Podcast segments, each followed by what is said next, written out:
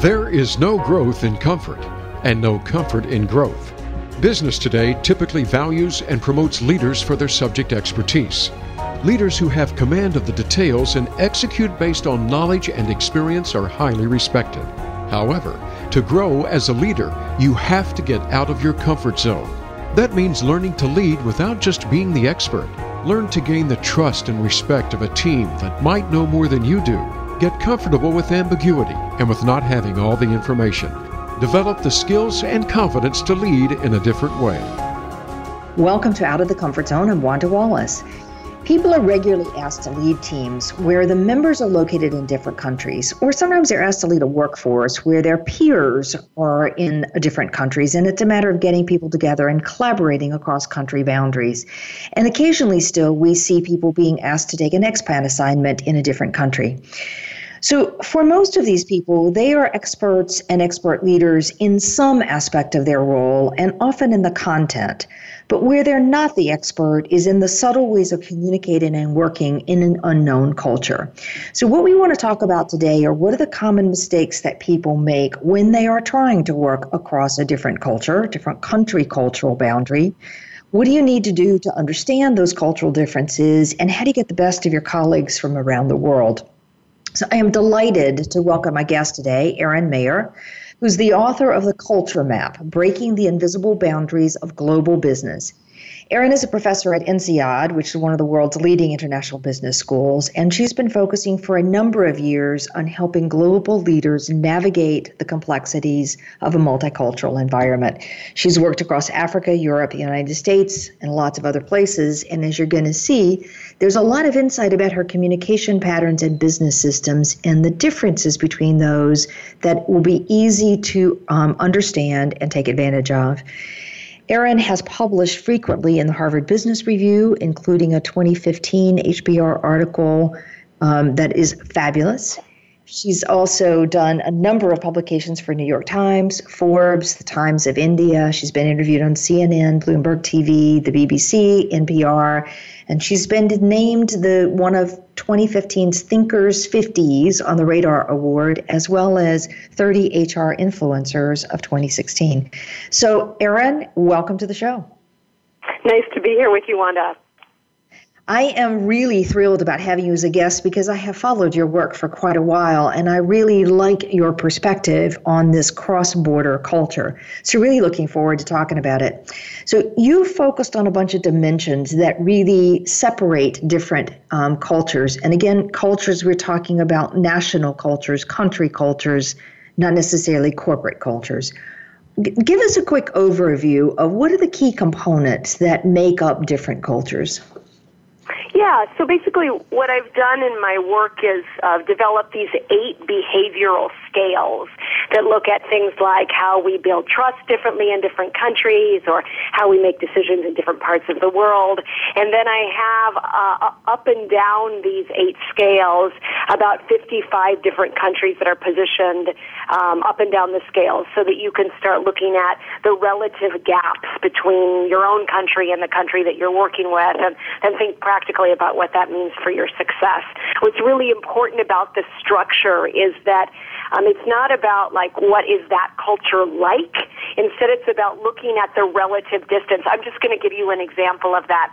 I worked uh, a while ago with a team where I first had just Americans and French on the team, and I asked the Americans, you know, what's it like to work with the French? And the Americans said, well, Erin, you know the French. They're always late and they're really chaotic and disorganized.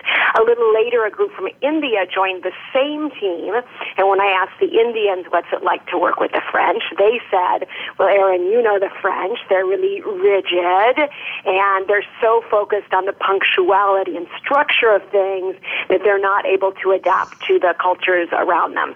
Or to, sorry, when things change around them. And that happens because we see France falling in between the U.S. and India on the time orientation scale. Uh, so that's what I do. I help uh, provide a system so that you can tease out and decode these differences in your own work. Okay. I like that the focus on it's not so much the relative the numbers of where you are, but it's the differences between one culture and the next. And indeed, we see different cultures depending on our own bias as either one side or the other. Now, just to articulate, so I get the labels out there, their eight scales are communicating, um, evaluating, leading, deciding, trusting, disagreeing, and scheduling. So those are the components that make up this model. Before we launch into talking about how what do you do about these and how do you recognize them, how did you get to do this work? Why did you create this map? Well, okay, so I'm I mean I'm from the US, right? I was actually raised in a very monocultural place in Minnesota. But as an adult I started moving to other countries. First I moved to uh, Southeast Asia and then I moved to Africa and then 17 years ago I moved to France. So I, I live in Paris currently. My husband is French. My kids have recently announced to me that they are French. I've received that information for them. Um, but I originally got interested in this when in my one of my first um, one my first jobs working in the U.S. I took a trip to Japan, and when I was in Japan, I I gave this short presentation which lasted about 20 minutes long to a group of 30 Japanese people. And at the end, I asked if there were any questions, and no one raised their hand, so I went to sit down. My Japanese colleague who was traveling with me said, You know, Erin, I think there were some questions. Can I try? So I said, sure. And then he stood up and he said to the group, you know, Erin Meyer has just spoken with you. Do you have any questions?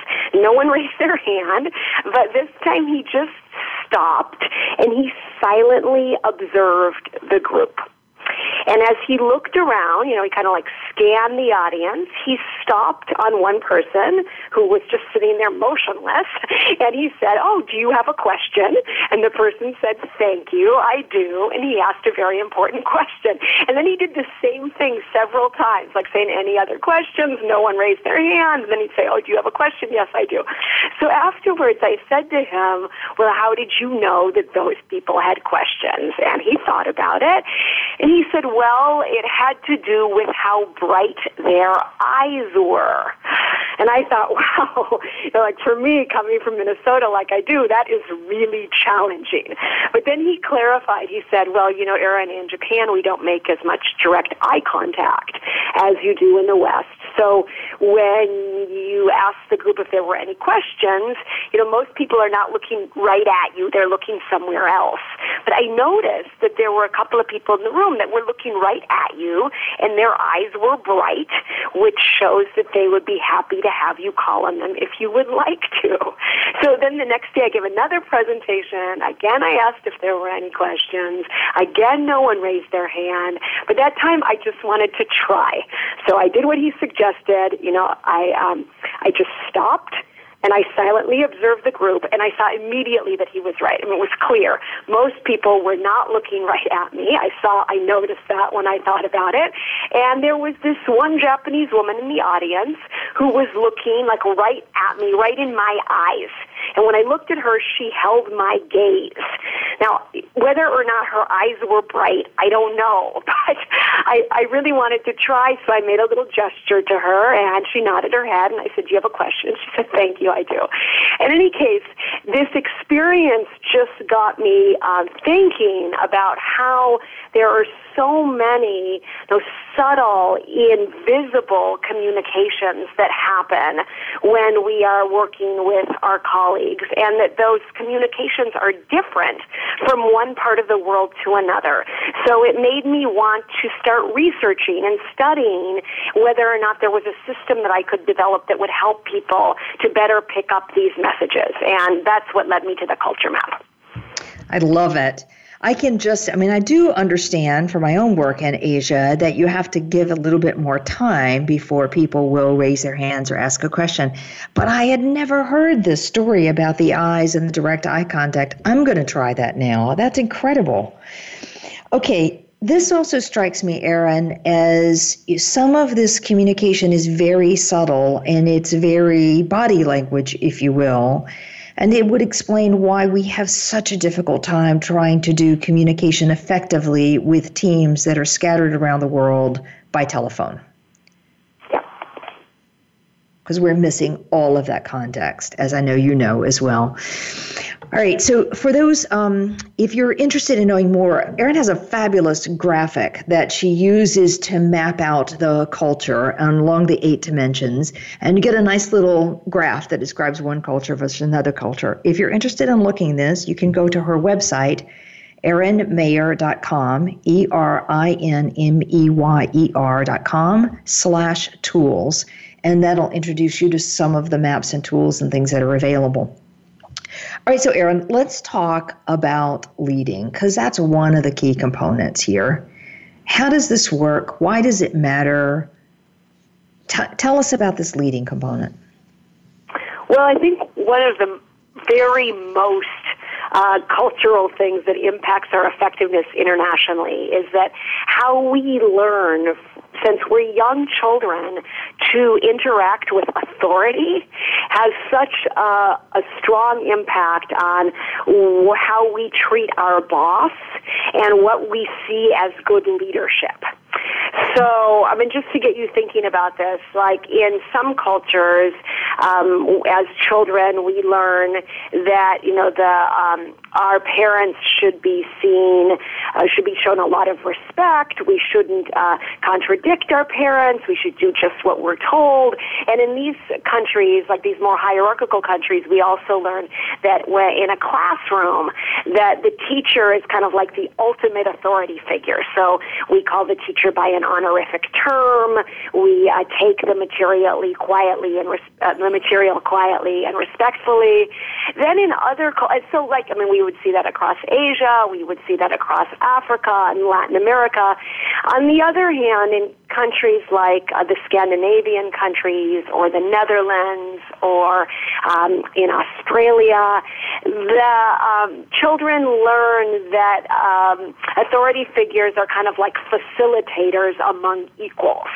So, like if you go into a classroom in Sweden, you will see that the children, and they'll call the teacher by her first name, and the teacher kind of gives debate topics that the children can contradict or agree with the teacher as they like. And the teacher is really like, you know, an equal with, the students.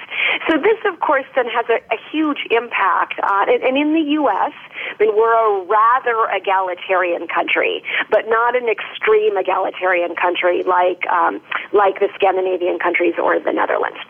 So then this has a big impact in the work environment when we're leading internationally. I had a, a, a funny example a while ago when I was working with this Dutch brewing company, and okay, so the Netherlands are a super egalitarian country, and they purchased this um, this big operation in Monterrey, Mexico. Uh, so you know, Mexico a little bit more hierarchical. Mexicans learn from a young age to show res- you know a good deal of respect uh, to the to the boss. And I had these Mexicans who were now managing Dutch people, and one of them said to me, you know, Erin, managing Dutch people is absolutely incredible because they do not care at all that I'm in charge. So I, I go into these meetings. I'm trying to roll out my strategy to get everybody on the same page, and my staff they're contradicting me, they're challenging me, but they're taking my ideas off in other directions. And this poor Mexican manager, he said, you know, sometimes I just want to get down on my knees and plead with them. You know, please don't forget that I'm in charge. Um, so I think that's a very telling example because it shows that in today's global world, it's no longer enough to know how to lead, you know, the Dutch way or the Mexican way or the American way or the Chinese way. We have to be flexible enough and knowledgeable enough to adapt our style to the population that we're working with in order to get the results that we need. Okay. So when you, I can't resist this, when you're coaching that Mexican leader who believes that they're all challenging his right to lead in some way, what do you advise him to do? Well, I think when you're leading internationally, I mean, there's several different things that you have to do. First of all, you have to learn a lot about the country before you start working in it, and that's what I try to do with the culture map uh, book and tools is just give people the knowledge and the systems so that they can start working on it. And the second thing is once you understand the differences, you need to talk about them a lot. And I think everyone likes to talk about. I know everyone likes to talk about their own culture. So if we show curiosity and humility and we ask a lot of questions, and then we also, you know, uh, speak about our own culture in a humble way, we can get a really good dialogue going on around, around this. But I think ultimately that Mexican guy has to learn to adapt. He has to learn to, you know, just as in our own culture we use situational leadership, we adapt our style to the person that we're working with. When we work across the world, we have to use a much greater level of situational leadership, learning to manage, you know, in countries like uh, like Sweden where the you know the the boss and the the the vice president and the receptionist have kind of like equal weight in the decision versus in countries like Nigeria where uh, children learn at a young age to lie down when an older person walks into the room. And I do think that we can learn these skills but it takes time. Wow lying down. That would be fascinating. So I'm intrigued by this one. I'm going to come back a bit to my own culture in the U.S., at least where I grew up. Um, most people say of the U.S. that it's a very open society. But on your dimension between egalitarian and hierarchical, I don't think it's nearly as egalitarian as, say, Sweden, for example or any yeah. number of other Scandinavian and Nordic countries. But it's also not as hierarchical as someplace like Japan or Korea. And I think people have a false assumption about what the U.S. is like as a culture on exactly that dimension. Yeah, well, in the U.S., I believe that because maybe because we have so much contact with Latin America or maybe with, you know, immigrants coming from Asia, for example, we come to see the American culture as very egalitarian. And of course, we are an egalitarian country in comparison to those cultures. But in, um, so if you like, which countries are more egalitarian than the U.S.? I could, but it's not that many, but I could, could list them, right? So you have the, the three Scandinavian countries, Sweden, Norway, Denmark, as well as other Nordic countries like Finland, uh, Northern European countries like Finland and the Netherlands. And then we have Australia. Israel is also a very egalitarian culture. Um, but that, you know, that's about it. Those are the countries that are more egalitarian than the U.S. in the world. And in those countries, the U.S. is stereotyped as being extremely hierarchical. So if you talk to a, a Danish person about um, the American culture, he'll say, you know, wow, in the U.S., I know you guys always just you know are focused on the, the position of the person and making sure that you are kind of like bowing down or following authority. Um, yeah, so we have to understand where our own culture falls on the map. Okay, I love that one. All right, so the notion on this one of the eight dimensions on leading is that a culture will vary between the degree of egalitarianness and the degree of hierarchicalness, and we can set anywhere on the scale in between my perspective of where whether another culture is indeed hierarchical or egalitarian actually really comes from what is my comfort zone for me, if you will. And then getting people who are working across borders trying to appreciate those differences in scale and not ever react to them is the magic in being able to work across borders. Okay? All right, so talk to me about the second, uh, the next one I want to focus on, which is communicating. And you talk about that between low context and high context. What do you mean? Why does that matter? Right. So what I look at with communication is countries uh, like the U.S. I mean, the U.S. is the strongest in the world here. So here we can kind of, you know, make a qualification about the U.S. So, um, like the U.S., where we are really taught that good communication is clear and simple and explicit. So, I mean, in the U.S., we learn that if you want someone to like understand something, like I want you to understand blue, well, I have to say blue. Right? Uh, we learn in the U.S. that if I give a presentation, I should tell you what I'm going to tell you, and then I tell you, and then I tell you what I've told you. Right? So we have a strong focus on on the explicitness of, of the message, the clarity and the simplicity of the message. Um, but in many other countries in the world, so um, Latin American countries, Southern European countries, um, the Middle East, Asia, Africa, there's a much stronger focus on the fact that good communication is subtle and layered and nuanced and implicit so, I mean, sometimes I, I think about language. I told you that I've lived in France now for 17 years, and um, there are these words in the French language that don't even exist in English. So uh, one of them, actually, this is a, a, fun word because it exists in all Latin languages. So, for example, um, in Italian, the word sottinteso, which is sous-entendu in French, this word means uh, don't listen to what I said listen to what I meant. Right. So uh, the what I, the message I pass to is between the lines. Or there's another word in in French which is to say something at the deuxième degré, which means to say something at the second degree, and that means you know what. Um, I passed, I said something, but then there was also another message that I wanted you to understand simultaneously, right? So, um, so please don't listen to just what I meant, listen to what I really meant, right? Um, so what happens then is that, I mean, like, okay, I just have like dozens of examples, but one example would be that, um, in the in the U.S., like at the end of a meeting, we almost always do a recap. Right? First, we do a verbal recap, and then we do a written recap. And we know we believe Americans that that's good communication. And I was working with an American a while ago who was uh, working in France, and he said, "Gosh, you know, at the end of a meeting here in France, it's so so surprising because I get ready to do that recap, and my French colleagues just you know stand up, and someone says, "Et voilà." Right? And I always think to myself, but voila, what?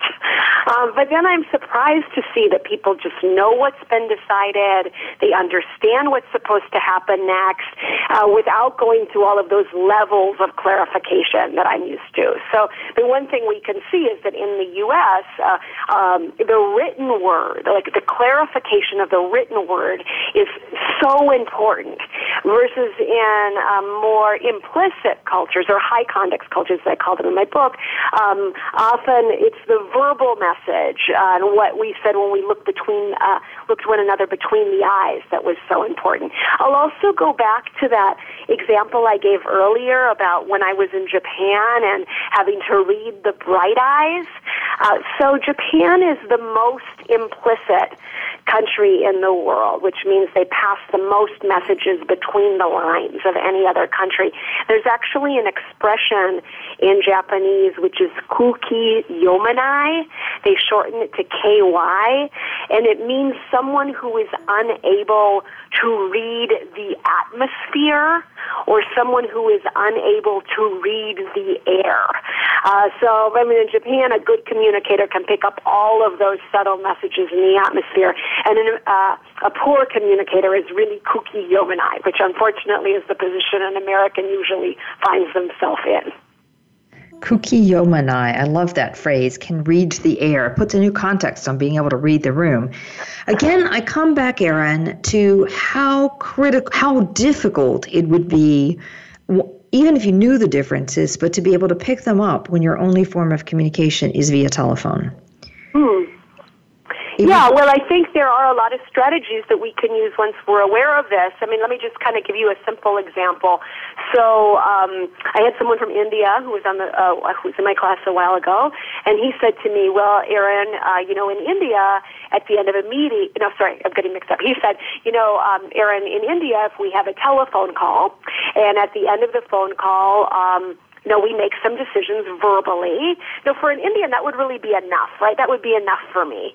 And then if you get off of the phone and you put into writing everything that we've decided and you send that written recap to me, you email that to me, that would be an indication to me that you don't trust me so, I mean, just as far as strategies go, I think that one thing that we can keep in mind as Americans is that our habit of repeating ourselves quite frequently and putting things in writing often may sometimes be misunderstood as either being condescending, like maybe they will think that we think they're not very smart, or it could come off as being, as in this situation, a sign that you don't feel trust for the person.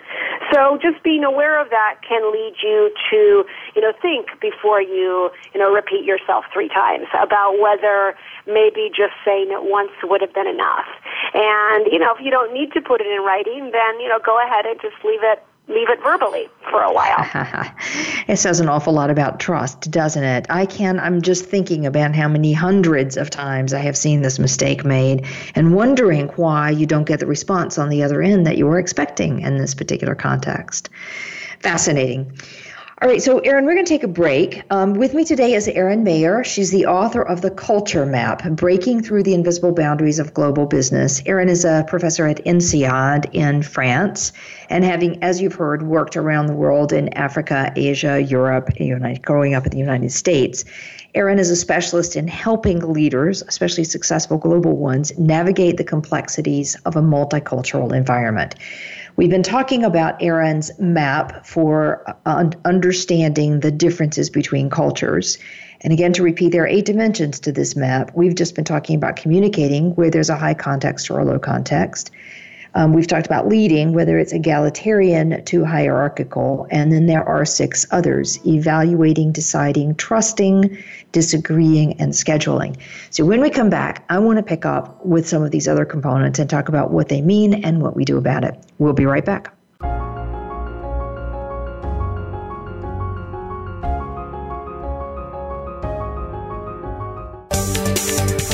The boardroom to you, Voice America Business Network. If you want more information on the articles, books, coaching, and seminars we offer, go to our website at www.leadershipforuminc.com. You're sure to find some helpful links, videos, and more to help you create a winning strategy for your organization. Leadership Forum Inc., helping organizations get it and keep it is your business running? It should be running smoothly with nary a hiccup, like a finely tuned machine. But if you're like most businesses, yours may be running nowhere close to that. Listen for Operationally Speaking with your host, Sergio Samel. Our program will help you to run your entrepreneurial business easier, better, with less frustration. And by running it well, you're sure to be poised for faster growth. Tune in every Friday at 3 p.m. Eastern Time and 12 noon Pacific Time on the Voice America Business Channel. Tune in to the Soul of Enterprise Business in the Knowledge Economy with co hosts Ron Baker and Ed Kless. Ron and Ed will show you how to recognize that wealth is created by intellectual capital. It's all in the possibilities that we can create and that are created for us. These possibilities are destined to be discovered by human imagination and through the service of others, creating a brighter future for all of us. The Soul of Enterprise is heard live every Friday at 1 p.m. Pacific Time, 4 p.m. Eastern on the Voice America Business Channel and simulcast at the same time on the Voice America Variety Channel. Now you don't have to stay linked to your desktop or laptop. Take Voice America on the go and listen anywhere. Get our mobile app for iPhone, Blackberry, or Android at the Apple iTunes App Store, Blackberry App World, or Android Market.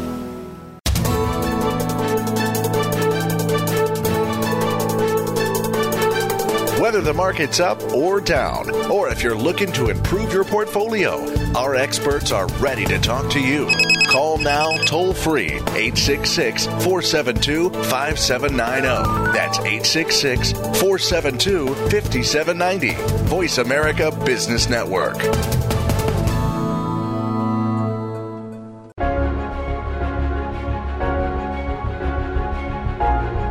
You are listening to Out of the Comfort Zone to reach Dr. Wanda Wallace or her guest, call into the program at 1 866 472 5790. Again, that's 1 866 472 5790. You may also send an email to wanda.wallace at leadershipforuminc.com. Now, back to Out of the Comfort Zone.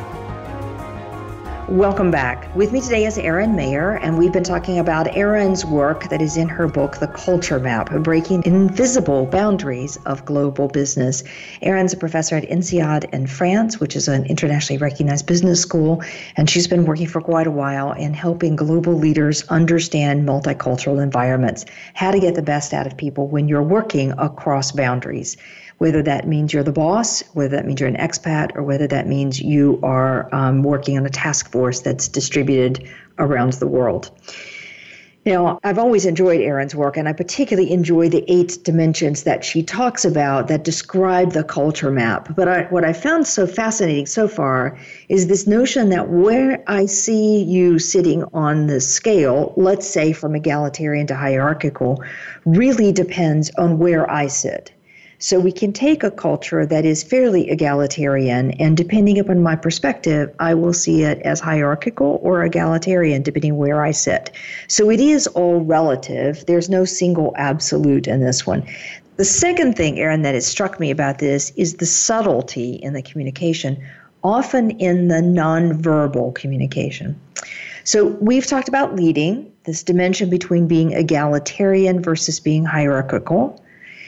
I should say two, not versus. And we've talked about communicating, whether it's a more, uh, whether it ranges from a lower context to a higher context. So I want to turn and talk about evaluating. One of the things that gets a lot of leaders stumped, even when it's peer to peer and you're trying to do an evaluation of the other person.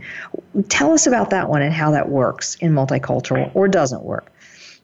Yeah, well, that dimension is about how we provide negative feedback to people in different countries. I mean, I, in every country, we, we believe that if we give negative feedback, we should give it constructively.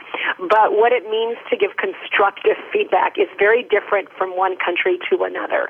So I think that one of the things that's particularly puzzling to most of the world about Americans, for example, is that although in most ways American business culture is very focused on, you know, clarity and simplicity and explicitness, as we just talked about.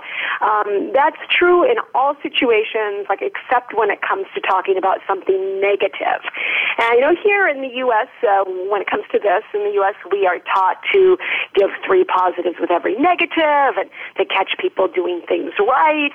Um, I've actually seen that Americans, I've seen in my research that Americans give more positive feedback and more uh, stronger positive feedback by using words, you know, like excellent or fantastic uh, than any other country in the world.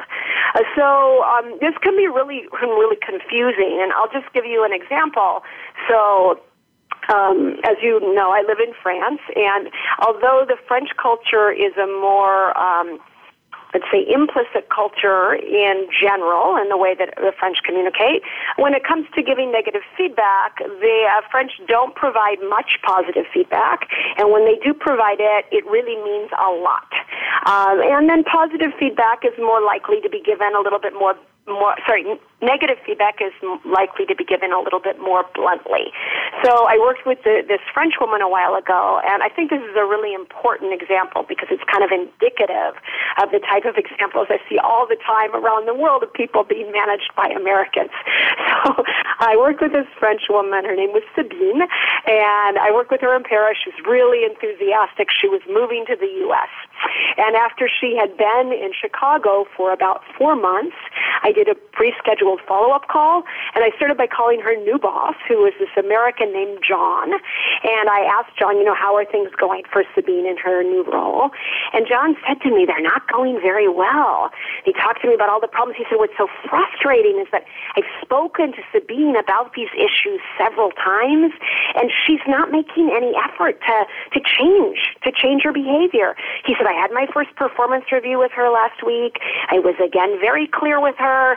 I'm hoping to see some effort soon. So I got off of the phone with him and I called Sabine and I asked Sabine, you know, how are things going in the U.S.? And she said to me, you know, things are going great. She said, you know, for the first time I found a job that's just perfect for me. Really, it's, you know, just going better than ever. And I had my first performance review with my new boss last week. It was just great. It was the best performance review I'd ever had.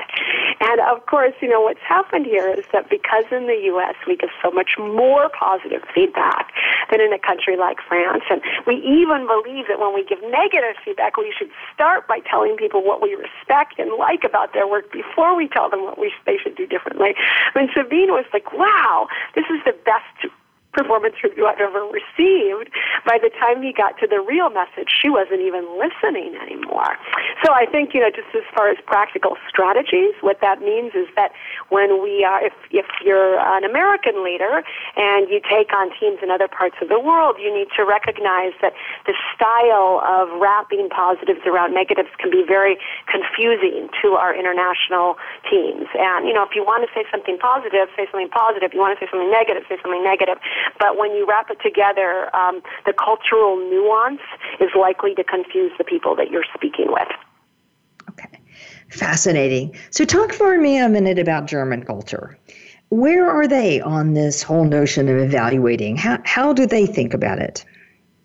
Yeah, so Germans are much more direct with negative feedback than uh, than Americans are, than most of the world are. Like okay, like if we look at the most direct, and again, if, if people are interested in looking at where the different countries fall, they can go out to this uh, to my website to erinmeyer.com where I have on my tools page these listings of where the different countries fall, or you can look at my book, The Culture Map, where I have these rankings.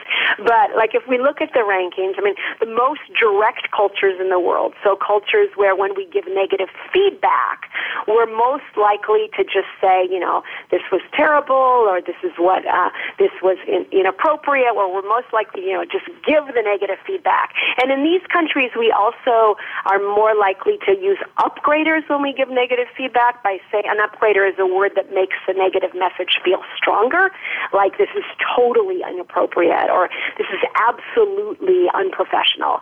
Um, so in those countries, I mean, Germany is one of them, the most direct countries in the world are Russia, Israel, the Netherlands, and then Germany. Um, so that can be quite startling for an American who is working with a German person when the German person, you know, sits down and says, "Well, you know, I uh, I got your report and I thought that this section was weak and this section is um, is inappropriate. I mean, the American may feel like, oh my gosh, you know, he's arrogant and uh, he hates me and I don't want to work with him anymore. But if we recognize that that's really just constructive feedback in that culture, then we can adapt our reaction uh, to understand the message as it was intended. Okay. It strikes me, though, that we must have a lot of individual differences within a culture. Because I've certainly worked with Germans who couldn't give a direct negative me- feedback message if their life depended on it. Um, so, what's your experience of individual differences? Yeah, so actually, we probably should have talked about that earlier. We probably shouldn't have spoken for half an hour about culture without making this point, which is that I know people often feel concerned when we start talking about cultural differences. Like, you know, how can we talk about what a culture is like when every individual is different? And um, I think what's really important is that, of course, when I look at the research data, I see lots of variation in each environment. So we can see a curve of what would be a common behavior in Germany or a common behavior in Mexico or a common behavior in the US. And, you know, then of course within each culture you need to adapt your style to the individual you're working with. But the curves are not exactly in the same place. Um, so, yeah, you might find that, you know, you're working with a German person who's actually much less direct than Americans. Uh, but overall, the uh, the standard deviation or the average position would be more to the direct side. So what the this tool helps you do is not identify what an individual is like, but instead it helps you to answer the question when I'm working internationally, what's cultural and what's personal, so that you can start to work out where you need to adjust and in what ways, uh, you know, this is actually just individual differences that you're dealing with. Okay, all right, that makes sense. The reason I ask that is because my German colleagues accuse me of being very direct as an American style. So it was, I just had to follow up on that one. Let's right, to but, another. But sorry, but yeah. just to just to clarify one, I mean because we have the communicating and the evaluating scale, that right. can be very confusing. Because Americans are so explicit, the most explicit culture in the world. Often, other countries are surprised that Americans say so much, so many things, things that could otherwise go unsaid, right? Uh, but then we also do that wrapping, which is confusing. Right. I think that's fair enough on that one. Good point, a reminder. All right, so let's turn to one of my favorite topics, which is trusting. and one that I know from working with clients creates all sorts of confusions around the world where a manager will say, just trust me. And, um, you know, sometimes and sometimes not. So, how does this dimension work? Yeah, so that's actually the most important of all of the eight dimensions on the culture map scale because in every country, of course, we can't get any work done if we don't have trust. And how we come to feel trust seems to be very different from one part of the world to another. So um, I divide uh, the trust up into two different st- types of trust. So we have what we call cognitive trust. Cognitive trust is trust from your brain. That's like I see you do good work, you're on time, you have a good product, you're reliable, I trust you. And then we have what we call affective trust, which is like trust from your heart, right? That's like I feel an emotional bond with you or a personal uh, connection with you. I feel some level of friendship. I feel like I've seen who you are behind your professional persona. And because I, I feel that personal bond with you, I feel trust for you. And you know, whether I, you know, if I ask you how, um, you know, what kind of trust you feel for your mother, no matter what country you come from, you'll talk to me about uh, affective trust, right? Trust from your heart. But if I ask you why you trust a business partner, we're a lot more likely to see differences as to how people in different countries respond to that question. Uh, so, for example, um, in okay so let me just kind of try to break this down. So in the US we have a strong focus in business on separating cognitive and affective trust. So it's sort of like you know, cognitive trust for work right? Uh, affective trust for home. And we almost feel in the US that if we get too close to one another we develop you know like, like too deep of a friendship with people that we're working with that that's a little bit um, inappropriate because it may lead us to make what we would feel would be like, you know, not quite sound business decisions. Um, but in in every emerging market country in the world, whether you are looking at China or India, or Nigeria, uh, Brazil, in every emerging market country in the world, there is a much stronger focus on affective trust, meaning that I don't really feel trust for you until I've gotten to know you at a deep level. So maybe I'll just give you like some examples then as to how this comes up. Um, I was working with these uh, Americans who were pitching a product in China, and you know they had a um, they had the slot to give their pitch, so they prepared their presentation. They went out, you know, perfect, and they rehearsed, and they know, they went to China, and they were they were just you know every word was polished. So they gave the presentation, and you know, afterwards they got on the airplane coming home, and they didn't get the business. And then they thought, oh well, you know, maybe our price was too high. They wondered if maybe their message hadn't resonated well enough. But later on, they found out that the business had gone to a group in Malaysia who'd actually had a higher price. Uh, but what the Malaysians had done was spend, you know, multiple um, trips and meals and evenings out, but just really getting to know their uh, their Chinese colleagues. So the Chinese felt, you know, these people we know we can trust because we've seen who they are at a you know at a deeper personal level. So I think that that's a very important message for anyone uh, from the U.S. who wants to work internationally, uh, which is that in most countries we need to spend more time developing those personal connections than would be necessary in uh, in the U.S. Yeah, you, I, I certainly see that, particularly as you said, with people doing sales and misunderstanding what is going to be an effective sales interaction in one region versus another region.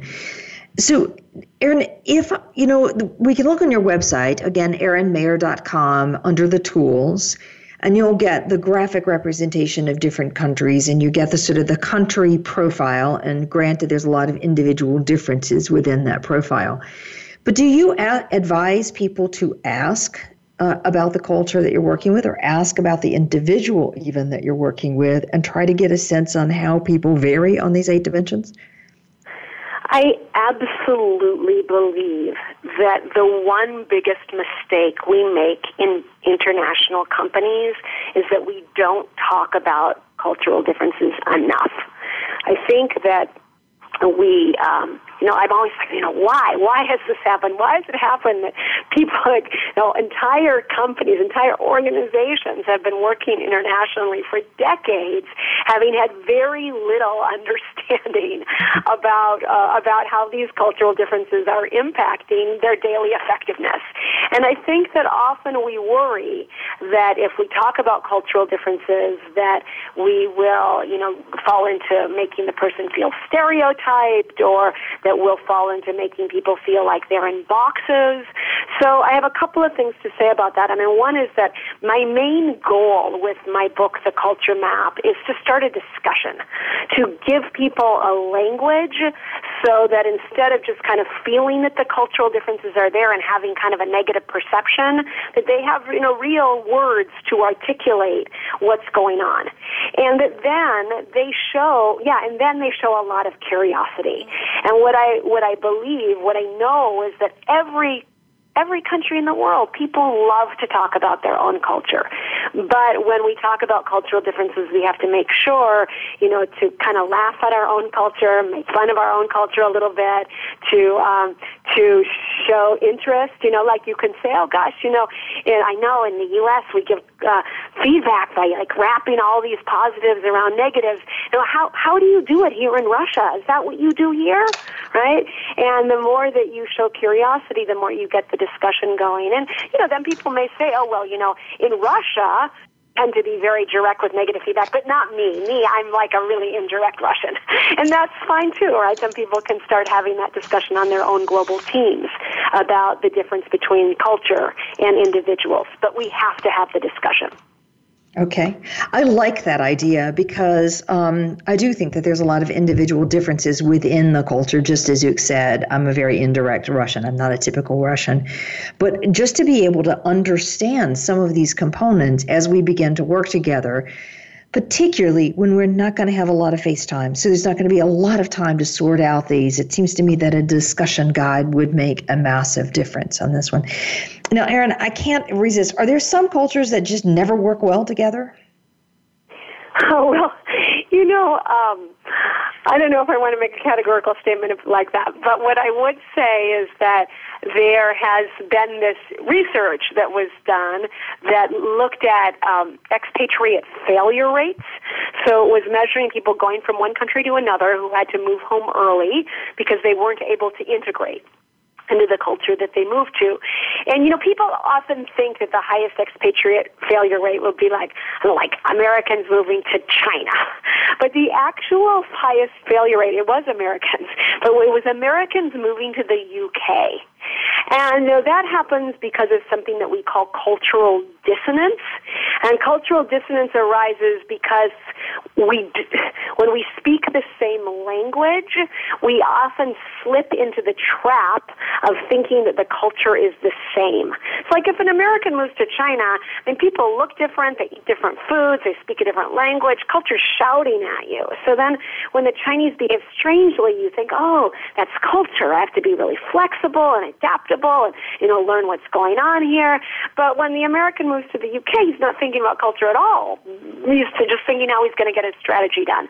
And then when he finds after a while that the British are behaving strangely, he's likely to think, you know, these individuals are incompetent instead of recognizing that there's a culture that he needs to be adaptive, uh, that he needs to be adapting to.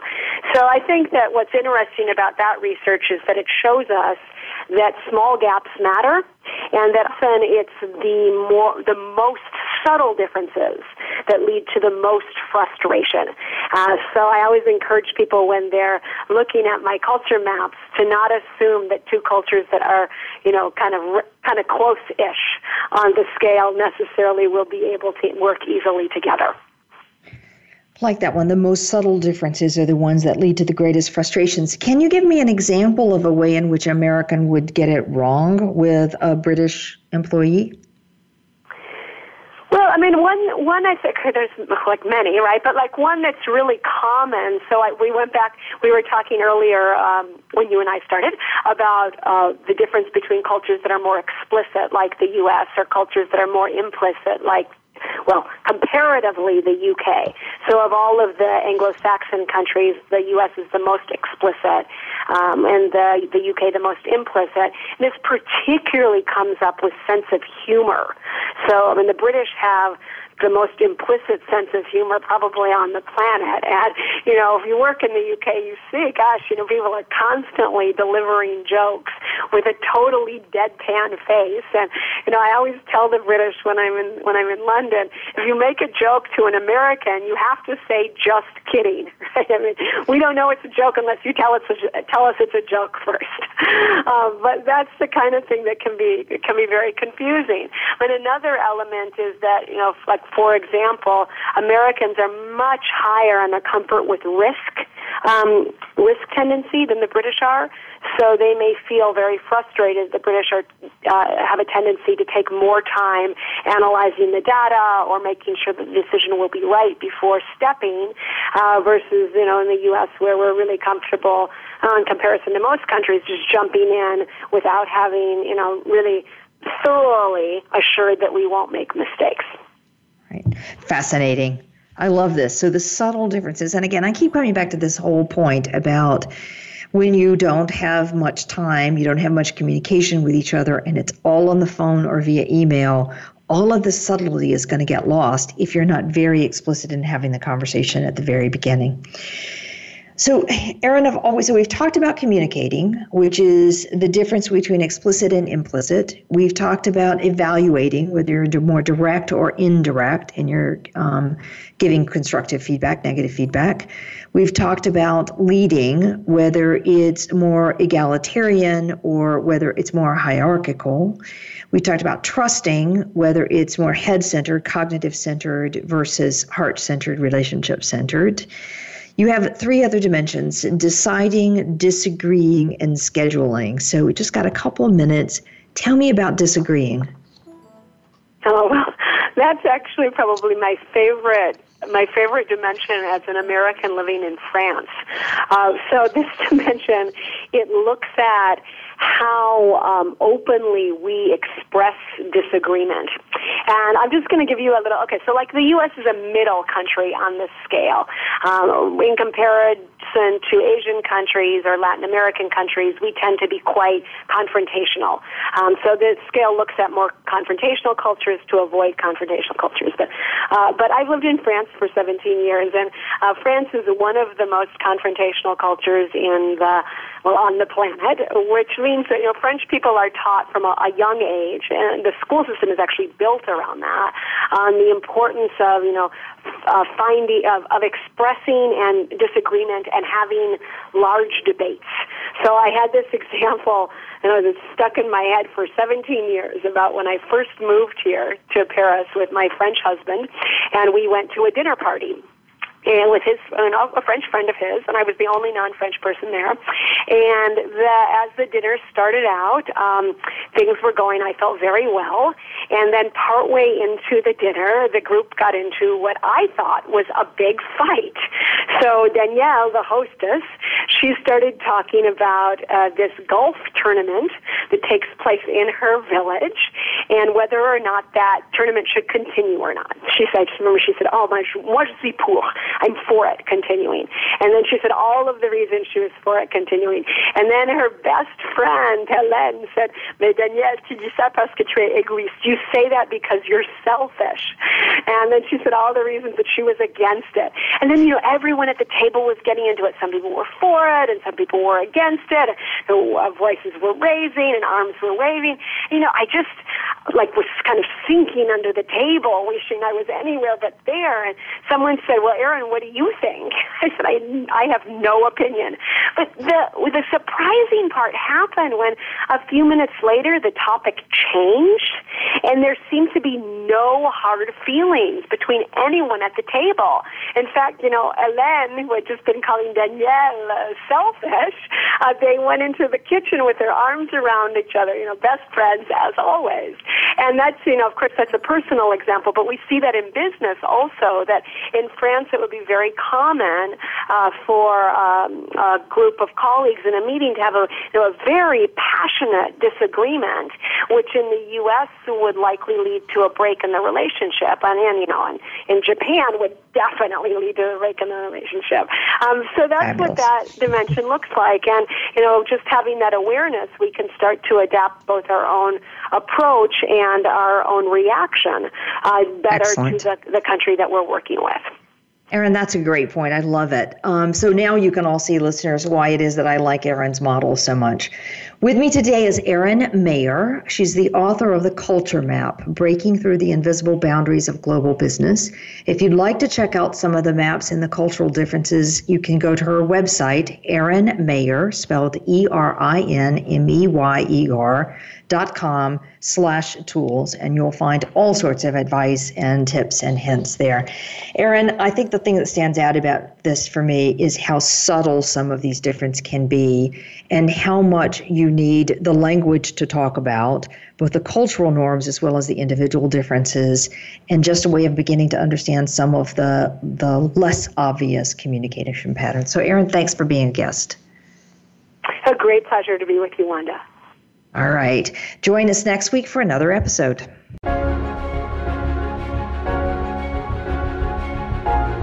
Thank you for joining us for Out of the Comfort Zone. Tune in again for another edition with Dr. Wanda Wallace next Friday at 11 a.m. Pacific Time and 2 p.m. Eastern Time on the Voice America Business Channel. Reach outside your comfort zone this week.